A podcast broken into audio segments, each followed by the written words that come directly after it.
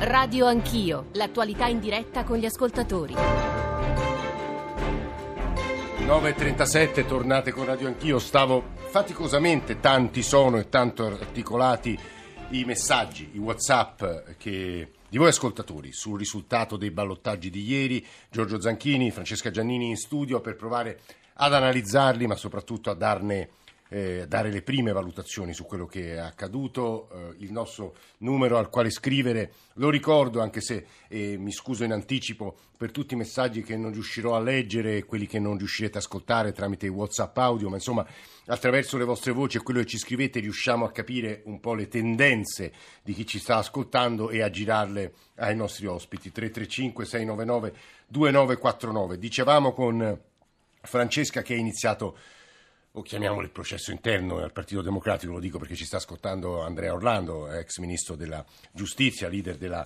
minoranza del partito, quella che poi ha sfidato Matteo Renzi. Andrea Orlando, buongiorno e benvenuto. Se ci sente l'ex ministro Orlando. Orlando, buongiorno. Buongiorno, io mi sento. Buongiorno a lei. Dicevamo con Francesca Giannini qui in studio che è già cominciato il momento più che dell'analisi e del processo, delle reazioni. Francesca, forse riassumiamole, Orlando le conoscerà benissimo, ma sono...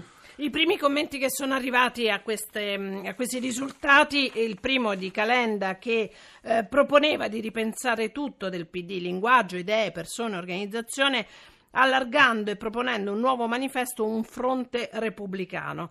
Ma è arrivata la replica di Martina che ha detto sì al ripensamento, no a superare il PD, dal quale comunque ripartire, e Giachetti che ha suggerito la necessità a questo punto di una nuova classe dirigente che dia stabilità ad un partito che lui ha definito un po' smarrito. C'è Orlando, aggiungo soltanto poche righe dall'editoriale di Stefano Folli di stamane: se c'è un dato politico chiaro da ieri è la sconfitta del Partito Democratico, più grave persino della disfatta di marzo, perché intacca il rapporto antico con il territorio, anzi dimostra che una certa relazione sociale e culturale, prima ancora che politica, non esiste più. E c'è un finale che impressiona perché si scrive: ancora una volta nel PD, invece di porsi il problema di come ricostruire il centrosinistra, magari accanto una sigla e dei contenuti ormai logori, si accarezza l'idea di una scorciatoia, un'alleanza con il Movimento 5 Stelle per tornare al potere grazie a una manovra parlamentare. Andrea Orlando.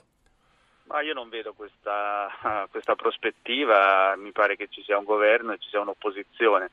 Sicuramente ha ragione Folli quando dice che si è intaccato qualcosa nel rapporto con il territorio, perché nonostante anche i successi che ci sono stati in alcune realtà, talvolta anche imprevisti, penso a Roma ma penso anche a Brindisi, il dato politicamente più rilevante è la sconfitta nelle cosiddette regioni rosse, dove davvero impressiona la vittoria della destra a Siena, a Pisa, a Massa e poi ancora a Imola dei 5 Stelle, ad Avellino che è sempre stata comunque una realtà governata dal centro-sinistra.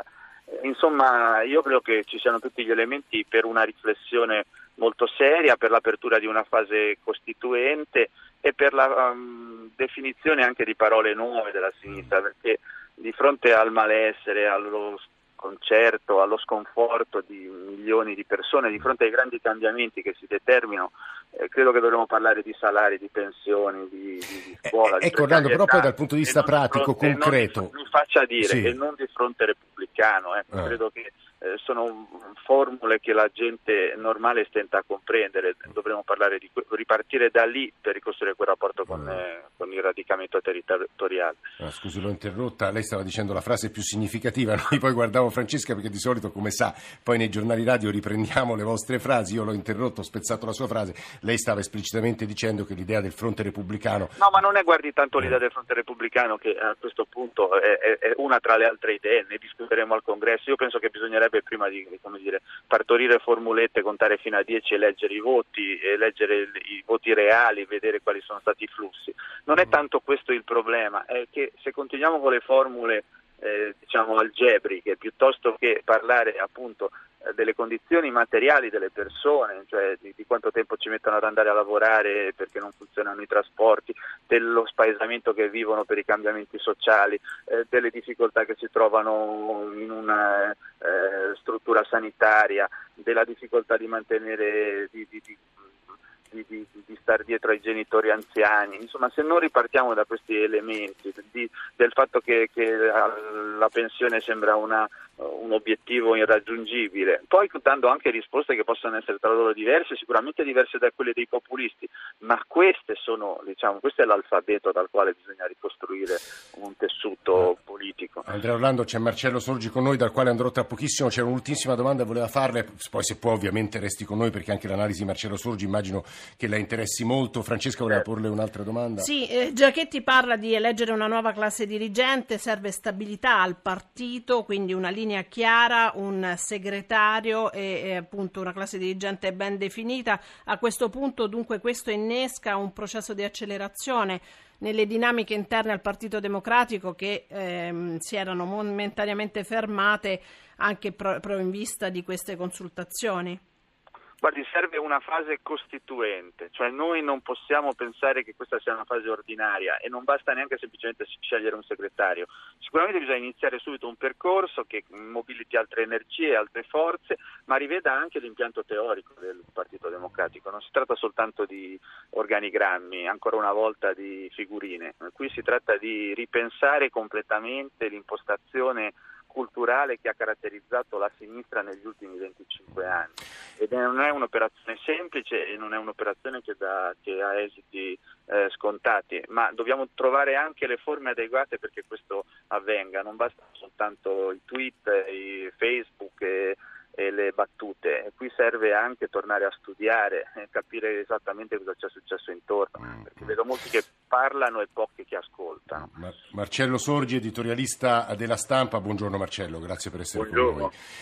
Stiamo sovrastimando quello che è accaduto ieri, laddove a Bruxelles c'è stato un incontro complicatissimo, ce ne sarà un altro giovedì e venerdì, ci sono questioni extra italiane che rendono il dibattito tutto interno legato ai ballottaggi forse provinciale, o veramente anche ieri è stata una giornata politicamente importante, Marcello?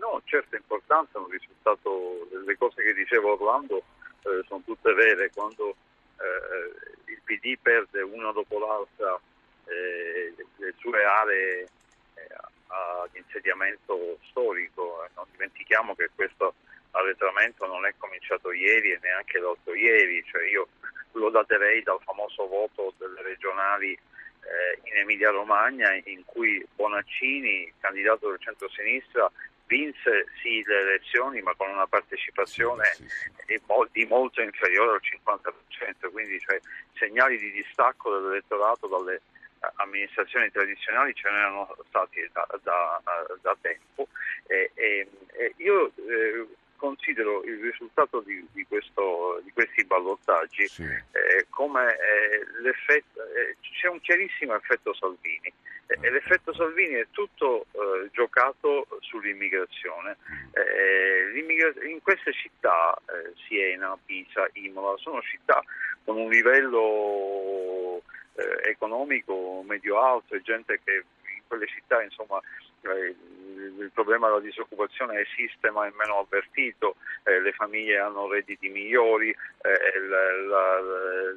l'imprenditoria locale è stabile, lavora da tempo, è in crescita e man mano che si va verso nord questo è sempre crescente. Bene, in queste realtà qui l'immigrazione non è stata accettata.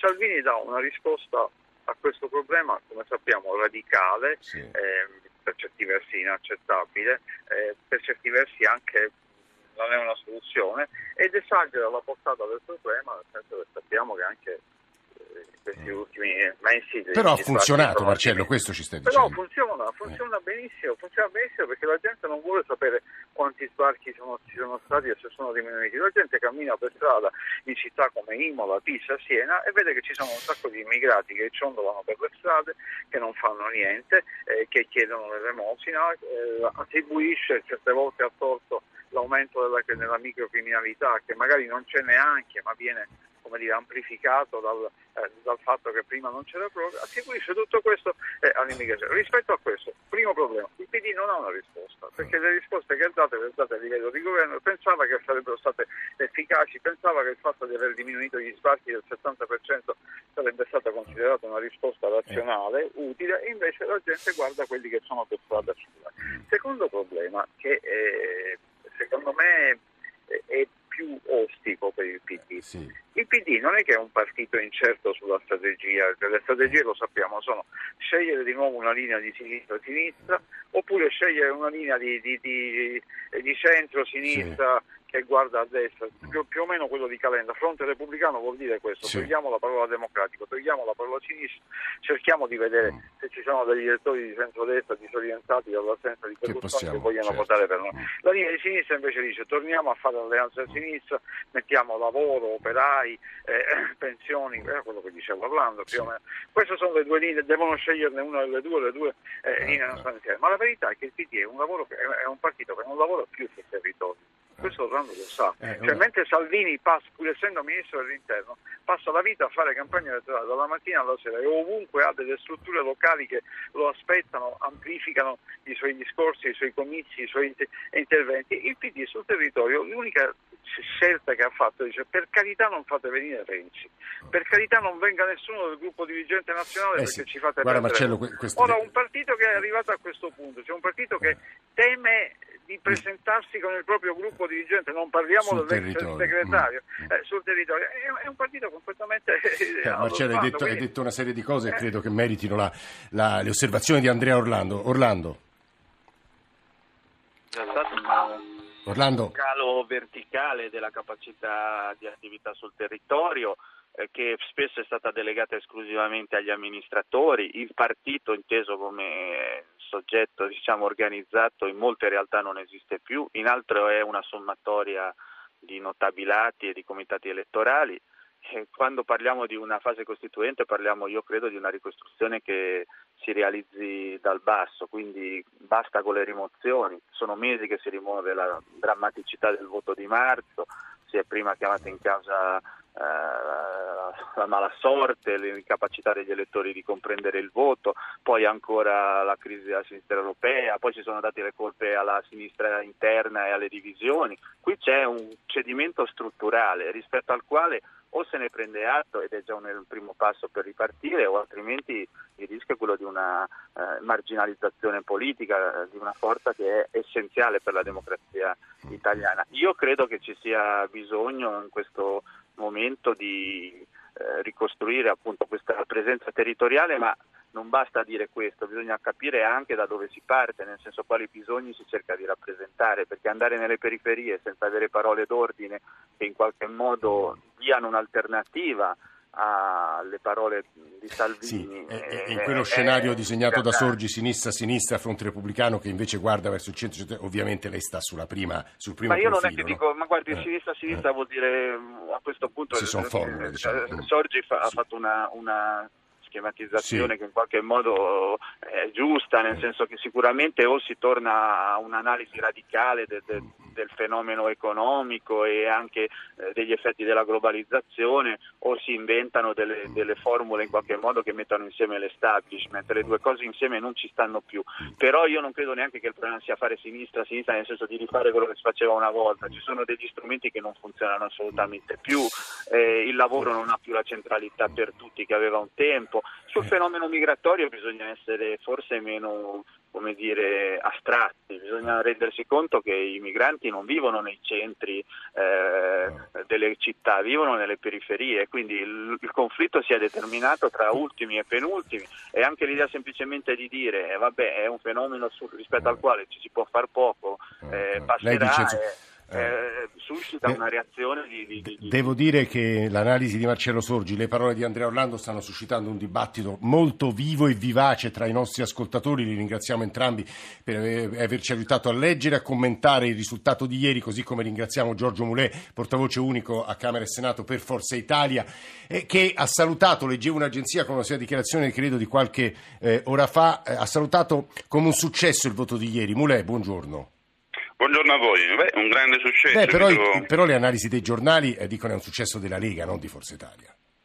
I giornali fanno il loro lavoro, ci mancherebbe altro, come dire, io stando nel territorio, vedendo come sono andate città per città le candidature, i ballottaggi, ho una visione che forse è un po' diversa perché è radicata laddove le cose sono successe. Io sono a Spoleto, che è una città dove mai nel dopoguerra aveva vinto il centrodestra, vince il centrodestra con un candidato civico sostenuto da Forza Italia, Lega, Fratelli d'Italia e appunto una lista civica, e dimostra che laddove si individua un buon candidato contro tutto il mondo, contro la sinistra, contro i grillini, contro tutti, questo candidato vince, così come a Terni, così come a Umbesside, cioè si è annullato qui in Umbria l'effetto della sinistra, così come è successo a Toscana, in Toscana dove Forza Italia su Pisa particolarmente, su Siena ha lavorato ventre a terra sia per la scelta dei candidati e poi per la vittoria.